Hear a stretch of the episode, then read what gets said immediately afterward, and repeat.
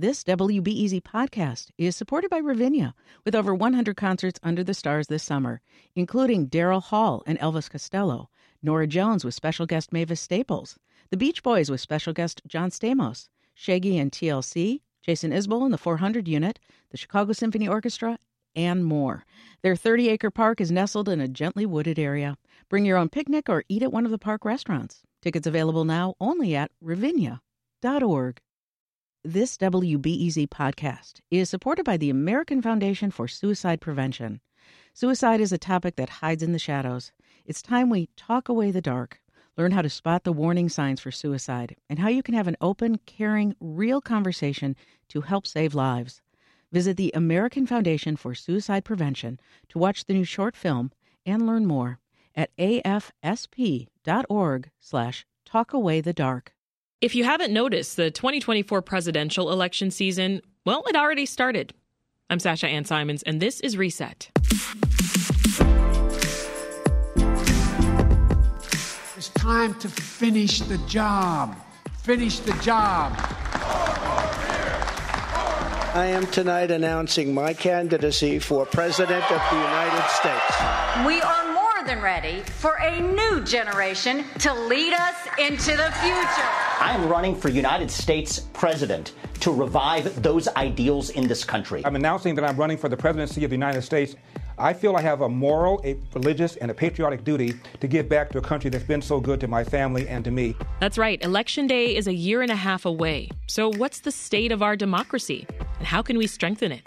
We're joined by Will Howell. He's chair of the Political Science Department at the University of Chicago and director of the school's Center for Effective Government. Today, WBEZ, the Sun Times, and the Center for Effective Government are kicking off a new series. We're calling it the Democracy Solutions Project. The election's 18 months away, so sounds to me like we've got lots of time, but by the looks of it, Will, the big day is going to come quicker than we think. It's going to come quicker than you think, that's for sure. These things pick up steam, and there's a kind of breathless quality to um, campaigns. We a whole lot of horse race coverage, a whole lot of who's high, who's low in the polls. And I think part of our effort here, as part of this series, is to ground the discussion going forward, to take advantage of this moment to think more deeply about democracy. So it isn't yeah. just about who's in front and who's lagging, but where are we in a in a grander scheme of things? Breathless is such a good word there, mm-hmm. for sure. So when we go beyond the day to day politics and, and the announcements like we just heard of candidates who are saying, I'm putting my hat in the ring in this race, we know that there's a bigger conversation to be had here uh, about our institutions and about our democracy in this country. Would you say that the state of democracy is strong right now?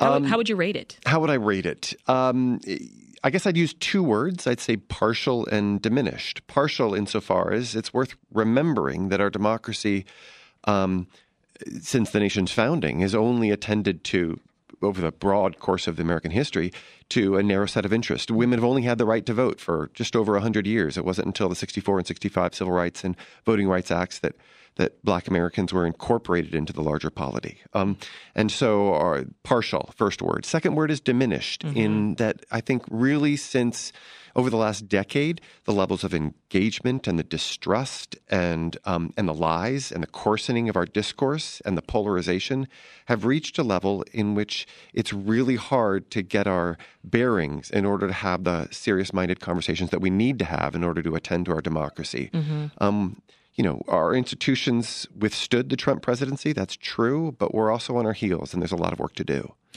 Now, I'm Canadian, and uh, I remember just being saturated by U.S. programming while living in Canada. And one thing that struck me and, strikes me even more now living here is constantly hearing political leaders talk about things like, you know, we live in the best country in the world. Mm. We live in the richest nation in the world. You know, this is the most powerful. We're the leaders of the free world. What do you make of all that rhetoric? Well, there's a lot of liberty for a good number of people, and there's a great deal of wealth in this country, and there's a great deal of influence on the international. Um, the international scale. Um, all that is true. There are things to be proud of. Um, there's also uh, a lot of failure, and I think it's worth taking um, the proper measure of that failure when you think about how much we spend on healthcare relative to what the healthcare outcomes that we have as a country. When you think about um, the the coherence of our immigration policy, when you think about rising levels of inequality between the rich and the poor, there are real profound problems that our country faces, and we struggle not just in the face of those problems, but even to get you know to find the leverage we need in order to make our way forward. Mm. So um, yes, let us be proud. Let us um, let us love our country. It is an act of love of our country to want to set to work on these problems and to and to think seriously about the deeper institutional reforms that are needed in order to make our way forward. So, to that end, right now, what are the biggest threats to democracy in the U.S.? There are a variety. There are concerns about the health and well being of our elections. There are concerns about misinformation and disinformation.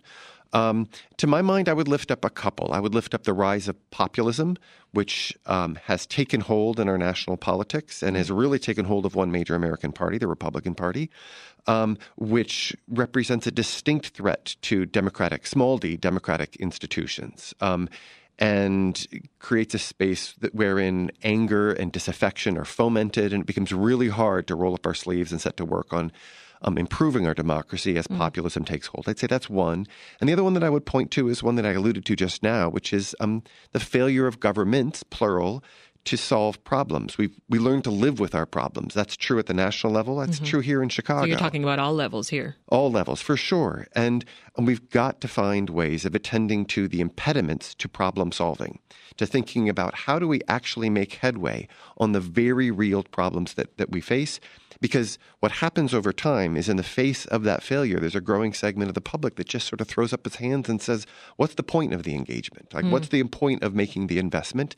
And then when somebody like a populist steps forward and says, You know, forget those parties and those institutions, look to me to be your savior. Um, those kinds of appeals start to resonate, and that that is the way to lose a democracy. Some people see the, the growing disconnect between the Supreme Court and the public polling as, as a major concern. Uh, there's a recent poll that showed that more than half the nation overall disapproves of how the court is doing its job. What do you think? Um, I th- it's quite clear that the composition of the current Supreme Court does not represent the uh, interests of or the ideological leanings of the broader population. That's quite clear um, it's worth then backing up the question and say, how did that come to be, right? Why do we have this particular um, uh, composition? And it's worth then reflecting upon and thinking about reforms mm-hmm. to nominations to the Supreme Court. I'll say the rise of what I would call minority rule, that is, the extent to which some subsets of the American public lay claim to broader institutions. The, the, the, the Senate is a rewards is is profoundly anti-democratic insofar as every state, regardless of its population, has exactly two representatives. And it turns out that there's a big um, small state advantage for one particular party, which then means there are instances, as there was through the first couple of years of the Trump presidency, wherein the Republicans may have a majority of the seats um, within the Senate while representing a decided minority of the American population. Yeah. So this is a general phenomenon, is a real challenge we live in this nation as well where millions of people from one party don't believe that the guy who won the White House from the other party actually did it legitimately. So, misinformation and, and disinformation, I would say, are also big concerns here. For sure. Um, and they work in a couple of ways. Like one is the lies and the disenchantment um, that follow from the lies, right? This sense that everything is broken. Why participate in the um, in these elections when it's all rigged? That that leads to a degradation of the health and well-being of our democracy. There's another piece though that's worth lifting up, which is that in order for our democracy to take hold, it's really important that people within their parties hold their elected officials, that is the people who represent their views, to account.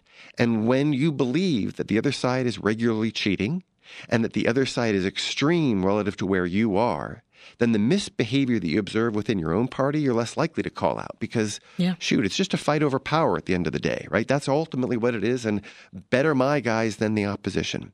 Um, and so these lies do a lot of part of the another way that the lies work in terms of degrade, degrading our democracy is it reduces the probability that within parties that like-minded folk will hold each other to account. And when that falls apart, and all we have are these kind of cross-partisan um, um, wars, we're, we're, we're in real trouble. How do we explain this unprecedented scenario that's playing out right now, too, where we've got a former president who's been indicted and is going on trial next year? And that former president's actually running again. It's really something. There, there, there are the indictments. There's the January 6th insurrection. There are a lot. the lies surrounding like how um, is the that 2020 possible? election.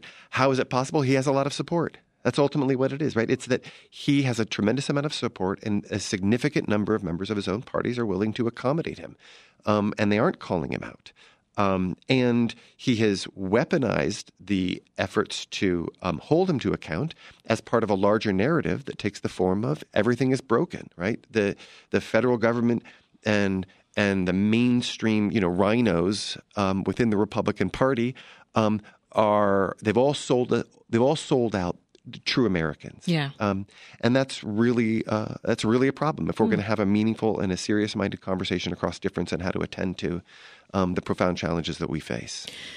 So there's another threat our democracy faces right now, which is the, the rise of right wing extremist hate, right? Um, I, I want to hear your thoughts on how you think that's going to shape the 2024 election. I'm going to give you some more context. We've seen uh, both advances and setbacks in the in the fight against American white supremacists, anti-government, other violent right-wing groups in recent years. Now, according to the Brookings Institution, the number of deaths from terrorism and other extreme forms of violence that's been low, but uh, violent rhetoric and threats that's becoming normalized in everyday politics, as we've kind of talked about. So, talk about how you see all of those trends shaping next year's election. Um, I'd say that extremism, violent extremism, um, is actually an enduring feature of our politics. That that isn't something that's altogether new. The lament that I have, frankly, is is that at the at the center of the political distribution, um, there isn't much accommodation of difference. There isn't um, uh, discipline within the parties in order to marginalize those extremist voices. Those extremist voices have been around for a very, very long time. Um, and that what you see with the uh, January 6th insurrection is the kind of mainstreaming of those kinds of claims mm-hmm. and the accommodation of a larger party to the narratives that are lifted up by those extremist voices. That's of real that, that's of real concern. But I don't think we should think that that that that that you know uh, right wing extremism is entering um, onto the scene for the first time in 2024. It's been around for a very long time. So let's jump into possible solutions here, Will, or what we've been calling antidotes to some of the challenges that we just laid out. So some of the ideas come from academia, others, uh, we're looking at grassroots organizations, cities, states, other countries, right? Sure. I mean, there are lessons to be learned by institutional innovations that happen at the local and the state level, just as there are lessons to be learned by looking abroad at the struggles that other countries have faced in meeting the threat of populism. Um, and but the big theme here, a big theme, is to think about institutional reforms. I mean, when you when we want to right our politics, part of the game is trying to elect the right kinds of people, people who are committed to democracy. Mm-hmm. That's for sure true. Um, but there also is work to be done in thinking about the architecture, the scaffolding of democracy, and mm-hmm. to the mm-hmm. extent that we're having a hard time, we struggle to speak meaningfully across difference, to accommodate um, difference, and and to think about how do we meaningfully meet modern challenges? Um, part of the work that has to do with is is rethinking the institutions that we've inherited um, in light of the challenges, modern challenges that we face today. So we we don't have great voter turnout. In, in the US. Uh, one of my producers was telling me about how there's mandatory voting in Australia, which I hadn't heard of before. Um, experts there are saying that it, it leads to a, just a much more representative and responsive democracy in that country do we maybe need to rethink the way that we vote in America? We for sure need to rethink how we vote. I mean, I think that the, the lessons that come out of Australia are terrific insofar as they're very minor um, fines, and people can waive them if they so choose. Um, if uh, for for failing to vote, and that people can cast empty um, blank ballots if that's what they so choose, and yet the turnout there is much higher, and there's a greater level of um, an enhancement of systems of accountability there in light of, and the, the, most of the evidence shows, in light of this particular innovation. There are also conversations about changes to voting rules. Um, how do we count the votes? Things like ranked choice voting is something that we could think about. Um, it doesn't have to be first past the post majority um, plurality winners, excuse me, um, that, that, that have a variety of problems downstream when you think about strategic voting mm-hmm. and the mm-hmm. rise of extremism. Um, and then also efforts to just make it easier to vote. So the simplest way to make it easier to vote is to have an election day, to think about matters of election timing. We hold elections all throughout the year on, you know, not just the first Tuesday of November in even years, but you know, in in in in April on on an odd Thursday in an odd year. And and what do you know? Turnout is remarkably low during those periods. We can rethink the timing of elections as well. So as we get deeper into the 2024 campaign season, what are you going to have your eye on? Um, I'm going to have my eye on a couple of things. One is my hope for our series is that what we have our eye on is this concern about democracy, to think about what does it mean to improve, to strengthen democracy, and how might we make the most of this period of heightened interest in politics in order to shift our attention to the need for a variety of solutions. Because there's no one solution, there's no magic bullet here. There's lots and lots of solutions oh, at all sure. levels of government that we need to be paying attention to. And the other one can I throw out one more? Oh, please. Fate of the Republican Party. That's a big one that's being played out. I think there's mm. a big question mark about what Republicans are going to stand for, who's going to be at the helm. We need to keep our eye on that. We've been talking with Will Howell, director of the University of Chicago Center for Effective Government at the Harris School of Public Policy. Always a pleasure, Will. It's so good to see you. This episode of Reset was produced by Dan Tucker and it was edited by Ethan Schwab and Stephanie Kim. Stay up to date on all the big stories happening in our city and across the country by subscribing to our podcast. And when you do, be sure to leave us a rating and review so that more listeners can find our show. That's all for Reset. I'm Sasha Ann Simons. Let's talk again tomorrow.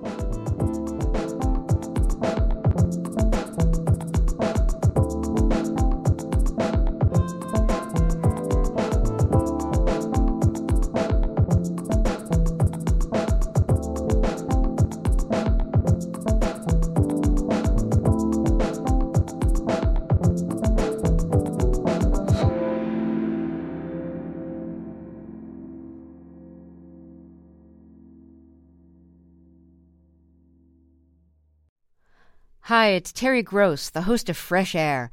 We bring you in depth, long form interviews with actors, directors, musicians, authors, journalists, and more. Listen to our Peabody Award winning Fresh Air podcast from WHYY and NPR.